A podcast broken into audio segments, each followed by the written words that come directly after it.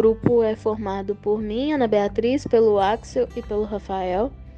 E a gente vai fazer esse podcast a respeito da unidade Viver a Fundo do livro A Nova Filosofia do Corpo. E o Axel vai começar a introduzir, né? Isso aí. É, e como exposto no livro, o exercício regular consegue transformar o corpo, fazendo com que aumentamos nossos limites orgânicos, resistência e estrutura, estrutura corporal através dos movimentos. É, ressalta aqui também que na prática de desporto, por vezes viramos é, desportivos médicos. Isto é, a gente começa a fazer mais pesquisas dietéticas, aprofundamos alguns conhecimentos em anatomia, cinesiologia, procuramos conhecer mais o corpo humano para que a gente consiga fazer as interações necessárias e ter um melhor desenvolvimento. Na educação física ocorre da mesma maneira, porém em situações diferentes a depender das posições, é, se é atleta ou um profissional da área, mas de qualquer forma adotamos esse papel de desportivo médico.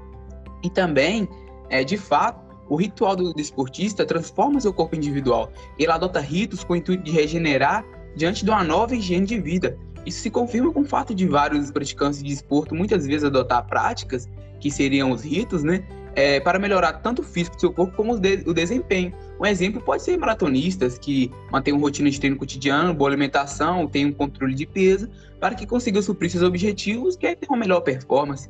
E são, e são rituais particulares que o desportivo médico desenvolve o culturismo do, do próprio corpo. Outro fator sobre o corpo é que, diferente da época do cristianismo primitivo, em que o corpo adotava um ideal de estética de existência, hoje é, a admissão de um corpo numa estética que o empenho do indivíduo é a lógica do prazer, isso se confirma pelo fato de que é, muitas decisões são feitas a depender desde os pequenos prazeres aos maiores. Passando agora para um, um outro módulo, a manutenção do corpo diária o transforma, né, até um, um limite biopsicológico do sujeito.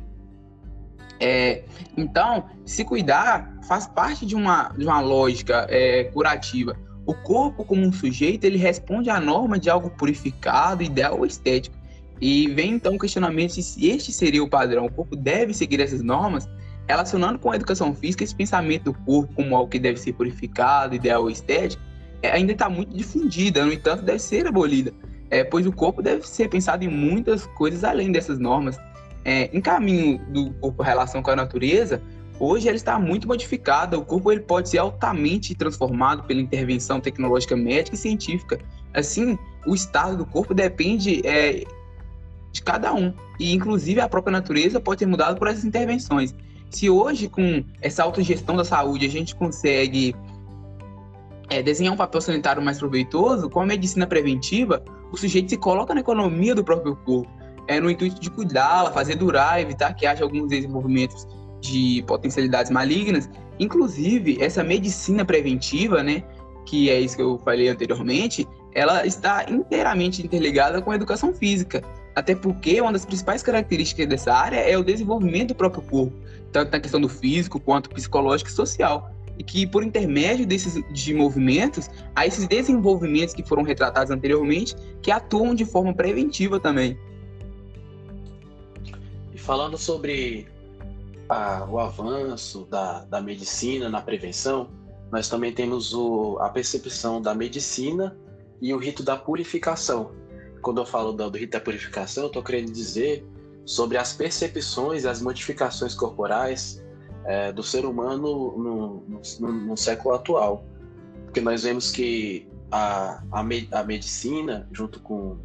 Está criando, juntamente com o conceito de estética, que tudo gira em torno da aparência.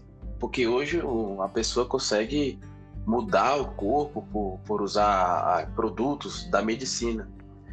É, então nós, nós escolhemos o desenho do corpo por meio do, dos estudos genéticos, imunológicos e neurológicos. Então, nós, quando nós entramos dentro desse assunto, nós chegamos à conclusão de que a gente está criando um padrão estético. Então a gente está criando uma seleção do próprio humano.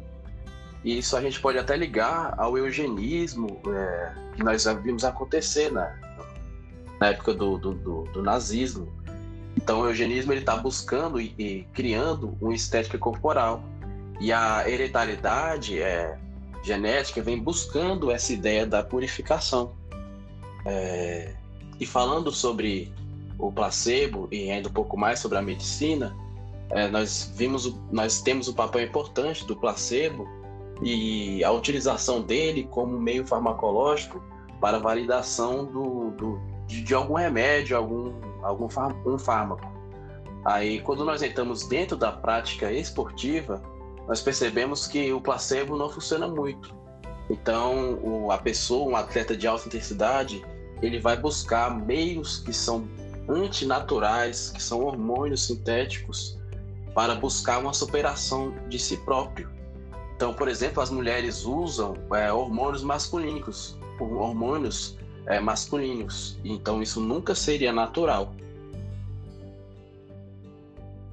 Bom, gente, é, entrando ainda nesse assunto, né, do esporte, da medicina que o Rafael estava comentando, um aspecto muito interessante, criticado no texto, é a dependência tóxica do desportista com a performance, numa espécie de dopagem espetáculo. E nisso, a utilização excessiva de estimulantes, além da sequência de repetições de treinos, né, que pode ser considerada toxicomana, como o próprio texto relata, e sem nenhum cuidado ao corpo. E tudo realmente acaba girando em torno do espetáculo, da audiência, da rentabilização e etcétera. E por isso, é, a autocuidado que o atleta deve ter acaba sumindo do mapa. E um aspecto muito interessante que o texto também fala é sobre o quão velada e presente é a dopagem realizada com os atletas. E ainda com a presença da comissão médica, né, que chega ao cúmulo do absurdo mesmo. É como se o atleta chegasse no auge da sua fadiga, precisando urgentemente de um repouso, e eles os dopam para aguentar mais ainda a sequência, o calendário esportivo, o que torna t- totalmente insalubre e tóxico. E ainda com a supervisão médica, né, o que é mais inaceitável ainda. E, bom, infelizmente, esses casos, né, de antidoping e outras ocasiões insalubres ao atleta são cada vez mais comuns e naturalizados no esporte atual, como, por exemplo, o uso de anabolizantes em excesso, por fisiculturistas, uso de remédios para emagrecimento ou ganho de massa, uso de drogas ilícitas também, como o caso do próprio doping. Enfim, o mundo da educação física, ela visa a promoção da saúde, né? Mas essa temática do uso de medicamentos que promovem uma espécie de adiamento de uma exaustão física que é necessária para todos nós e para os atletas, é algo extremamente perigoso na área e que deve ser alvo de preocupação cada vez mais. Então, então, gente, no mais é isso. Agradecemos a presença e a participação de vocês e até a próxima.